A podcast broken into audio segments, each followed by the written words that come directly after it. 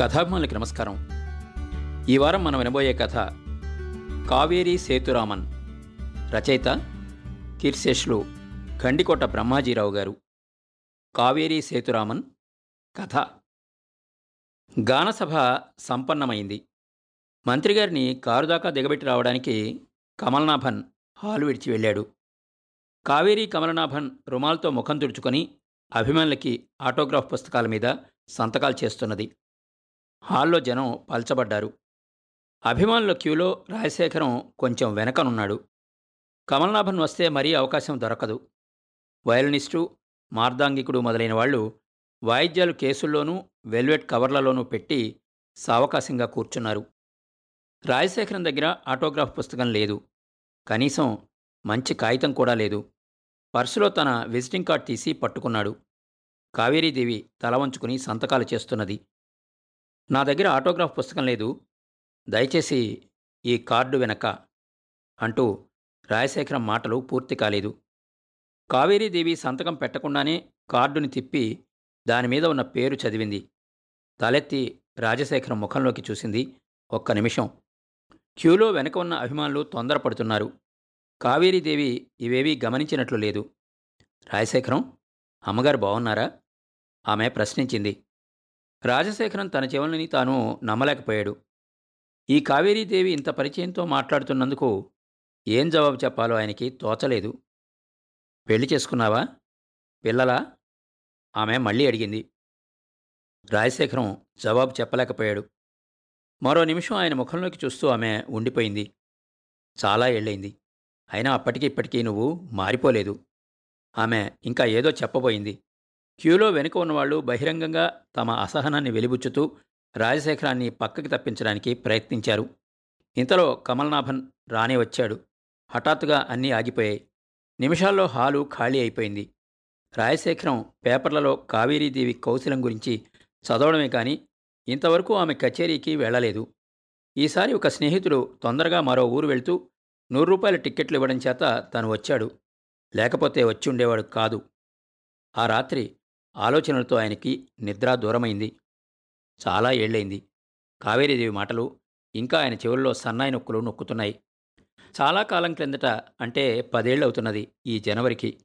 తను మద్రాసు వచ్చి రెండు సంవత్సరాలు అవుతోంది తనకి నెల్లూరులో ఒక మంచి ఇల్లు అక్క చెల్లెలు తల్లి ఉన్నా కూడా ఉద్యోగం మాత్రం మద్రాసులో దొరికింది. చాగరాయనగర్ బ్రాంచ్లో ఆయన్ని వేశారు. ఆ రోజుల్లో మద్రాసు అంత ఖరీదుగా లేదు. ఒక గది అద్దెకి దొరికింది. హోటల్ భోజనం సరిపడకపోతే ఇంటివాళ్ళే పేయింగ్ గెస్ట్గా స్వీకరించడం చేత ఆ ఇబ్బంది కూడా తప్పింది. ప్రతి వారం సెలవుల్లో నెల్లూరు వెళ్ళి తన వాళ్ళతో గడిపొస్తుండడం చేత కుటుంబానికి దూరం అయ్యానన్న ఆలోచన కూడా రాజశేఖరానికి కలగలేదు. క్రమబద్ధమైన జీవితం మంచి ఉద్యోగం అక్కయ్యకి పెళ్ళి కాలేదన్న కించ అప్పుడప్పుడు కలిగినా అది కూడా తీరిపోయింది. ఒక మంచి సంబంధం వచ్చింది. ముహూర్తాలు పెట్టారు. అన్నీ సవ్యంగా ఉన్నాయి అని అనుకుంటే ఒకనాటి రాత్రి రాజశేఖరన్ జీవితం అస్తవ్యస్తమైంది. బ్యాంకు పని మీద తంజావూరు వెళ్ళవలసి వచ్చింది. ఎగ్మోర్ స్టేషన్లో రామేశ్వరం ఎక్స్ప్రెస్లో రిజర్వేషన్ లేకుండా ఆఖరి నిమిషంలో రైలు వేగాన్ని పుంజుకుంటూ ఉంటే ఒక రెండవ తరగతి పెట్టెలో ఎక్కడానికి అతను ప్రయత్నించాడు. లోపల నుండి ఎవరో చేయి పట్టి లాగకపోతే ప్లాట్ఫామ్ మీద పడిపోయేవాడు. అప్పుడు తను లోపలికి లాగిన వ్యక్తి వైపు చూశాడు. నిండు ప్రాణం నిష్కారణంగా హరవంలో ఆమె అంటున్నది. తన ముఖంలోకి చూస్తూ ఆమె మరీ మాట్లాడలేదు. లోపల నవ్వులు. ఇది ఆడవాళ్ళ పెట్టా. నడివయసులో ఉన్న ఒక ఆమె అంటున్నది. వచ్చే హట్లో దిగిపో. మరొక ఆమె అంది అదే భాషలో. తామరం మరో అరగంట తర్వాత వస్తుంది. మీటర్ గేజ్ రైలుపెట్టిలో లగేజ్ షెల్ఫుల్లో పక్క వాయిద్యాలు. ఆయన దృష్టి ఎంత మరలించుకుందామన్నా తనను కాపాడిన ఆ అమ్మాయి వైపే తిరుగుతున్నది. మల్లిక నువ్వేం పాడతావే ఆరాధనోత్సవాలలో? నడివేశామె అడిగింది. నేను సంగీతం నేర్చుకోలేదు. అందరూ పాడేవాళ్ళు వాయిద్యాలు వాయించేవాళ్ళు అయితే వినేవాళ్ళు ఉండద్దు. మల్లిక నవ్వుతూ అంటే రాజశేఖరం ఆశ్చర్యపోయాడు. తనకి వచ్చిరాని అరవం ఆ పెట్టెలో కూర్చున్న వాళ్ళందరూ తంజావూరు వెళ్తున్నారు. అక్కడేవో ఆరాధనోత్సవాలు సంగీత సభలు. వాటిలో వాళ్ళందరూ పాల్గొంటారు. తను మల్లిక వంటి శ్రోతలు తప్ప. నడివయసులోని ఆమె జానకి. ఆమె మద్రాసులో ఒక సంగీత కళాశాల ప్రిన్సిపాల్గా పనిచేస్తున్నారు. గాత్ర సంగీతంలో ఆమె నిధి. కంపార్ట్మెంట్ నిండా సంగీత కళాశాల లెక్చరర్లు సీనియర్ విద్యార్థినులు. మాటల్లో పడి వాళ్ళు తాంబరంలో రైలాగిన సంగతి విడిచిపెట్టిన సంగతి గమనించలేదు. వాళ్ళందరి మధ్య మగవాడు తానొక్కడే ఉండడం అతనికి రుచించలేదు. మల్లికకు ఎదురుగా తలుపును ఆనుకొని అతను నిలబడ్డాడు. రైలు వేగంగా పోతున్నది. అర్ధరాత్రి తర్వాత కుదుపు జోకొడుతూ ఉంటే ఒకరొకరు కూర్చున్న చోటని నిద్రలోకి జారుకుంటున్నారు. అప్పుడప్పుడు తెలివి వస్తే మల్లిక తన వైపే చూస్తున్నది. ఆ చూపులో అభయమిస్తున్నట్టు ఆయనకి స్ఫురించింది. తను మాత్రం వెర్రెత్తినట్టు ఎవరేమనుకుంటారో అన్న ఆలోచన లేకుండా మల్లికనే చూస్తూ ఉండిపోయాడు. అతనికి కవిత్వం రాదు కానీ చాలా కావ్యాలు చదువుకున్నాడు. అవేవో తలపులు. చరమసంధ్యాకాల సంఫుల్ల మల్లికాస్తబక పంక్తి మల్లిక. శరదాగమారంభ సంపూర్ణ పూర్ణికా శశివదన మల్లిక దివిజ గంగానదీ శేఖర స్నాత కాంచన పద్మముఖి మల్లిక నిబిడ కాదంబిని నిర్గత తటిల్లత మల్లిక. తనలా నిల్చునే ఉన్నాడు. లోపలి వాళ్ళు ఇరుక్కుని కూర్చున్నారు. ఆడవాళ్ళ మధ్య తను ఎలా కూర్చోగలడు? తను చాలా అదృష్టవంతుడు. ఏ టికెట్ కలెక్టర్ వచ్చి ఆడవాళ్ళ పెట్టి నుంచి దించేలేదు. తెల్లవారి నాలుగు గంటల వేళ రైలు తంజావూరు చేరుకున్నది. అందరూ తొందర తొందరగా లేచి సామాను దింపుకుంటున్నారు. తను మల్లిక వీణలను ఇతర వాద్యాలను అందించి సాయం చేస్తూ ఉంటే వాళ్ళెవరూ కాదనలేదు. ఆఖరణ వాళ్ళిద్దరూ దిగారు. మీరు కూడా తిరువయ్యూరు వస్తున్నారా? మల్లిక అడిగింది. తిరువయ్యారా? ఆయన ఆశ్చర్యం ప్రకటించాడు. అక్కడ త్యాగరాజ ఆరాధనోత్సవాలు జరుగుతాయి. అలాగా. గేటు దగ్గర నిలబడి జానకి గట్టిగా పిలుస్తున్నది. మల్లిక మల్లిక పరిగెత్తి వెళ్ళిపోయింది. పుష్యమాసం చలిగా ఉంది. పాడ్యమిచంద్రుడు వెలవెలబోతున్నాడు. అస్తాద్రి వైపు జారుతూ. వాళ్ళందరూ తమ కోసం వచ్చిన బస్సులో ఎక్కి వెళ్ళిపోయారు. తను మతిపోయినట్లు రెండో తరగతి వెయిటింగ్ హాల్లో బాగా వెలుతురు వచ్చే వరకు కూర్చుని తరువాత రిక్షా చేయించుకుని హోటల్కి వెళ్ళిపోయాడు. రాత్రిలా నిలబడి ప్రయాణం చేశాడేమో హాయిగా మల్లికని తలుచుకుంటూ హోటల్ గదిలో పడుకోవాలి అనుకున్నాడు. పని మీద వచ్చినప్పుడు ఇటువంటి సుఖాలు అందరికీ లభించవు. తాను రాత్రి వరకు శ్రమపడి పని ముగించుకుని హోటల్కి తిరిగి వచ్చాడు వేడినీళ్ళు స్నానం చేసి భోజనం చేసిందే పాటు నిద్రకు ఉపక్రమించాడు. ఉదయం లేచేసరికి చాలా తాజాగా ఉన్నాడు. స్నానం టిఫిన్ అన్నీ ముగించి ఎనిమిదిన్నరకి హోటల్ వాళ్ళు చెప్పిన చోటికి పోయి తిరువయ్యూరు పోయే బస్ ఎక్కాడు. తమిళనాడుకి ధాన్యాగారం తంజావూరు జిల్లా. నగరం దాటి నుండి ప్రకృతి ఆకుపచ్చని మేలిమి పట్టుచీర కట్టుకుని దర్శనమిచ్చింది. వరి పొలాలు అరటి తోటలు మామిడి తోటలు కొబ్బరి తోపులు. ఆ రోడ్డు మెలికలు తిరిగి వాటి మధ్య నుంచి పరిగెత్తి పరిగెత్తి కావేరీ నది మీద వంతెన దాటి గ్రామం ప్రవేశించింది. తిరువయ్యూరు కండక్టరు అరుస్తున్నాడు. తను తొందరగా లేచి దిగబోతూ ఉంటే కండక్టర్ అడిగాడు సద్గురు సమాధికా? అవునంటూ తను తలూపాడు. అయితే నెక్స్ట్ స్టాప్. రెండో స్టాప్ దగ్గర చాలామంది దిగారు. వారితో పాటు తను దిగాడు. ఒక సందులో పడి అందరూ నడుస్తున్నారు. కొందరు వైలిన్లు కొందరు తంబూరాలు కొందరు అలంకరించిన వీణలు ఇంకా ఇతర వాయిద్యాలు. మెరుస్తున్న కేసులలో ముఖమల్ కవర్లలో వాటిని మోసుకుంటూ జంటలుగా ఒంటరిగా చిన్నలు పెద్దలు ఆడాళ్ళు మగాళ్ళు సంగీత శాస్త్రజ్ఞులు సంగీత ప్రియులు రసికులు అందరూ క్రిక్కిరిసి ఆ సందులో సద్గురు సమాధి వైపు నడుస్తున్నారు. రాత్రికి రాత్రి దారికి ఇరుపక్కల కుక్కగొడుగుల్లాగా పాకలు లేచాయి. పైకప్పులకి కొబ్బరాకుల చాపలు స్తంభాలకు వెదురు బొంగులు ఒక కాఫీ హోటల్ చిన్న చిన్న బొమ్మలమ్మే దుకాణం ఒకదానిలో సంగీత గ్రంథాలు వాగ్గేయకర్ల వర్ణచిత్రాలు పుస్తకాల్లో నూటికి తొంభై పాళ్ళు తమిళంలో కన్నడంలో కొన్ని ఒకటో రెండో తెలుగులో మిగిలినవి ఇంగ్లీష్లో.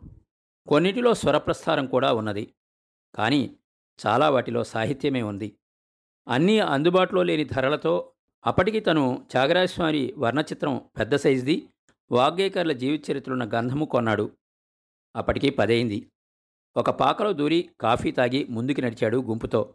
సమాధి ఇంకా ఫర్లాంగు దూరం ఉందనగా ఎడమ చేతి వైపు పూరింటి పక్క నుంచి పోతూ ఉంటే అరుగు మీద కూర్చున్న ఒక అమ్మాయి అతని చేయి పట్టుకుని ఆపింది. మీరెప్పుడొచ్చారు? అని అడిగింది. అతడి ఆశ్చర్యానికి అంతులేదు. మల్లిక ఇక్కడా ఉండడం? ఇక్కడే? ఈ ఇల్లు ఎవరిదో తెలుసా త్యాగరాజస్వామి వారి బంధువులు. నాలుగో తరమో ఐదో తరమో వారిది. చాగయ్య అన్నగారి వంశం వాళ్ళు. ఈ ఇల్లు వారిదే. ఆరాధనోత్సవాల్లో పాల్గొనే పెద్ద పెద్ద విద్వాంసులు వీరి ఇంటే బస చేస్తారు. మనకు తోచింది ఇస్తే భోజనం కూడా పెడతారు. ఇంతకీ మీరెక్కడ దిగారు? తంజావూరులో హోటల్లో గది తీసుకున్నాను. మిమ్మల్ని చూడాలని వచ్చాను. మీకు సంగీతం అంటే ఇష్టమేనా? ఒళ్ళు మర్చిపోతాను. నాలుగైదు రోజులు ఉండగలరా? ఆయన ఆలోచించాడు. బహుశా మరేమనకండి? తప్పకుండా ఉండండి. మీరు కొంచెం డబ్బు ఖర్చు పెడితే భోజనము బస ఇక్కడ నేను ఏర్పాటు చేస్తాను. నేను మూడు సంవత్సరాలయ్యి ఈ ఉత్సవాలకు వస్తున్నాను. మీకు ఈ ఊరంతా చూపిస్తాను. పంచనదేశ్వరుని ఆలయం అయ్యవారి ఇల్లు బజార్లు చూపిస్తాను. మీకు బోరు కొడితే తోటల్లో నడిచి రావచ్చు. రాజశేఖరం కాదనలేకపోయాడు. పగల సంగీతం విని రాత్రికి తంజావూరు వెళ్ళిపోదాము అని అనుకున్నాడు. చేతి సంచిలో మరొక జత బట్టలు తువ్వాలు సబ్బు. అంతకు మించి మరేమీ అతడు తెచ్చుకోలేదు. సాయంకాలం ఎవరో మహాసంగీత విద్వాంసుడు విద్వాంసులు చాగయ్య గారి పట్టం దగ్గర జ్యోతి వెలిగించాడు. మంత్రివర్యులెవరో ఉత్సవాలు ప్రారంభించారు. తరువాత నాదస్వరం ఉపన్యాసకుడు తెలుగులో త్యాగరాజ కీర్తనలు పాడి తమిళంలో వ్యాఖ్యానించాడు.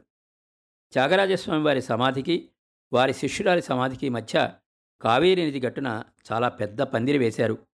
పదివేల మంది సులువుగా కూర్చోడానికి సరిపోయినంత పందిరి. అందరూ నేల ఇసుక మీద కూర్చున్నారు. ఆడవాళ్ళకు మగవాళ్ళకు మధ్య అడ్డుకట్టారు విద్యుత్ దీపాలంకరణ ప్రత్యేకంగా ఉంది.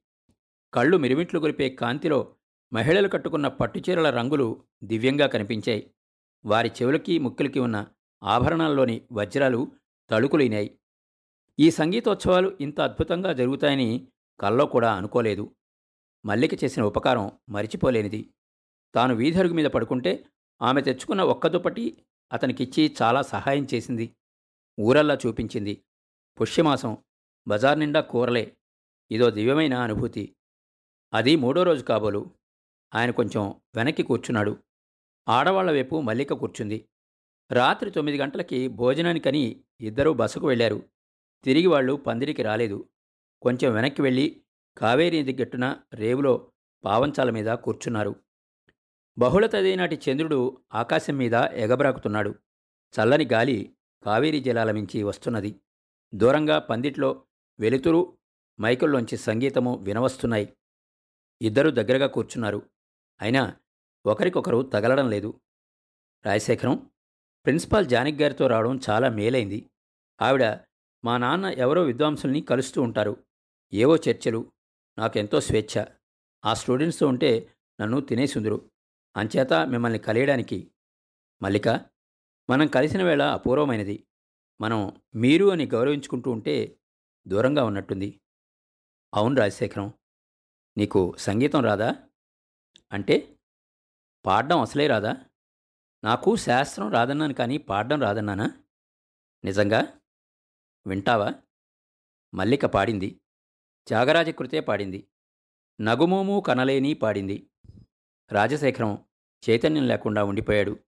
ఏకాంతమైన ప్రదేశం రమ్యమైన వాతావరణం మల్లిక హృదయం నుండి అమృతవృష్ణి కురిపిస్తూ వెలువడింది గానం. తన్మయతలోంచి ఈ లోకంలోకి ఆయన వచ్చేసరికి చాలాసేపు పట్టింది. మల్లిక ఆమె ఆయన ముఖంలోకి చూస్తూ ఉండిపోయింది.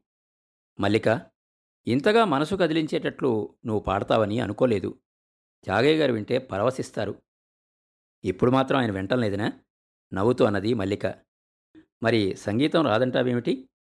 అవును నాకు సరిగమలు రాగాలు సంగతులు ఇవేవీ రావు. అంచేత ఈ కీర్తనలు అందరిదిటా పాడను. పోని ఉత్సవాల్లో పాడడానికి పేరివ్వకూడదు? మల్లిక నవ్వింది. నవ్వి నవ్వి మెల్లగా అన్నది. ఈ విధంగా నన్ను ఈ విధంగా అయినా నన్ను బతకనేవా వేదికనెక్కి నవ్వుల పాలు కమ్మంటావా? ఆ సంగీత విద్వాంసులకి శాస్త్రమే తెలుసు.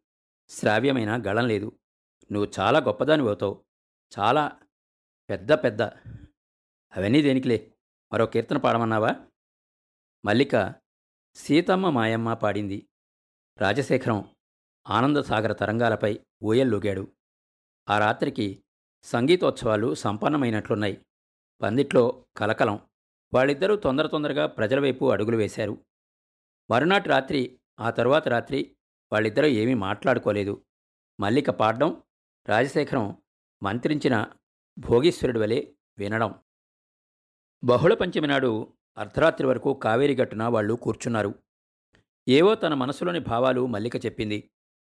అర్ధరాత్రి తరువాత త్యాగరాజస్వామి వారి ఆలయంలో మగవాళ్ళు పైటల వలె కండువాలు కప్పుకొని కృష్ణ పరమాత్మపై మధుర భక్తిని ప్రదర్శిస్తూ తాము గోపికలైనట్లు నాట్యం చేస్తూ పరవశించారు.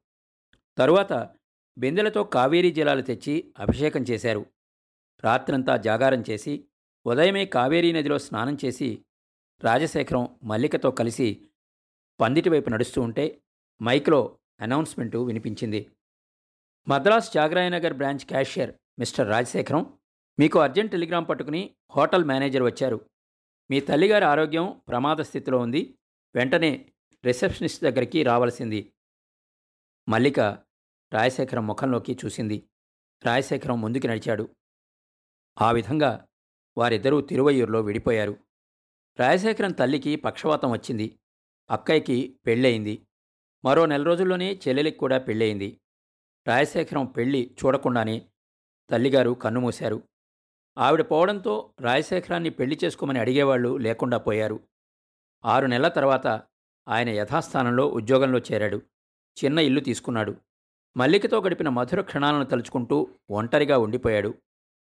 మల్లిక ఎప్పుడు సంగీతం నేర్చుకుంది? ఎప్పుడు కావేరీదేవిగా మారిపోయింది? ఎప్పుడు కమలనాభన్ని పెళ్ళాడింది అన్నీ ప్రశ్నలే. వేటికి సమాధానాలు లేవు మల్లిక మనసులో దాచుకున్న సంగతులని ఎన్నో చెప్పింది. నీ వంటి వాణ్ణి పెళ్ళాడితే నా పాటలు మనసుదీరా వినిపిస్తాను. చాలామంది భర్తలు తమ పెళ్ళాలు బాగా పాడితే సహించలేరు. రాజశేఖరం ఈ ఆరాధనోత్సవాలు ముగుస్తాయి.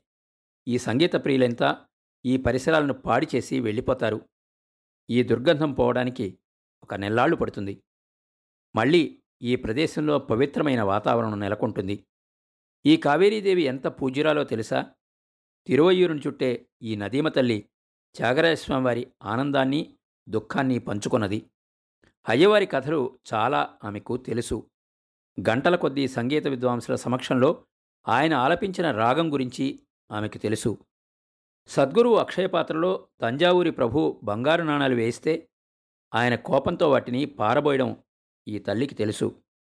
చాగయ్య అన్నగారు సీతారాముల విగ్రహాలను తన ముఖం మీద పారేస్తే వాటిని తిరిగి సాదరంగా త్యాగరాజస్వామికి బహూకరించడం ఈ మాతృమూర్తికే తెలుసు. ఆ మహాభక్తుడు అయోధ్యాపతిని గానం చేస్తూ ఉంటే ఆ మధురమైన రాగాలతో కెరటాలు నాట్యమాడి పరవశించిన సంగతి ఈ మనోజ్ఞమూర్తికే తెలుసు. మహాప్రభు శ్రీరామచంద్రుడు ఆయన ప్రేపత్ని జానకి సోదరుడు లక్ష్మణుడు భరతుడు శత్రుఘ్నుడు మహాకవి ఆంజనేయుడు. అందరూ ఆకాశం మీద కొలువుదీరి కీర్తన తరువాత కీర్తన త్యాగరాజస్వామి పాడుతుంటే చెక్కుల మీద కన్నీరు కారగా వింటున్న వారిని దర్శించి తరించింది కావేరి. ఇవన్నీ ఆమె ఎలా మర్చిపోతుంది? ఎన్నో సంగతులు ఆ రాత్రుల్లో మల్లిక నుండి మనసు నుండి వెలువడ్డాయి. కానీ ఆమె తన గురించి కనీసం ఎక్కడ ఉంటున్న సంగతి కూడా చెప్పలేదు. బహుశా ఆమె అవన్నీ చెప్పేదే. తానే పారిపోయాడు. పది సంవత్సరాలు ముందుకి పరుగులు తీశాయి. మల్లిక అతడి మనసుని ఏలుతూనే ఉంది. అందుకనే రాయశేఖరం పెళ్ళికి విముఖుడిగా ఉండిపోయాడు. మల్లిక నీది చాలా శ్రావ్యమైన గాత్రం. జీవితంలో నువ్వు సంగీత కళానిధి అవుతావు. తాను రెండు మూడు సార్లు అన్నాడు. ఆ విధంగా నేడు ఆమె ఉన్నత స్థానంలో ఉన్నది.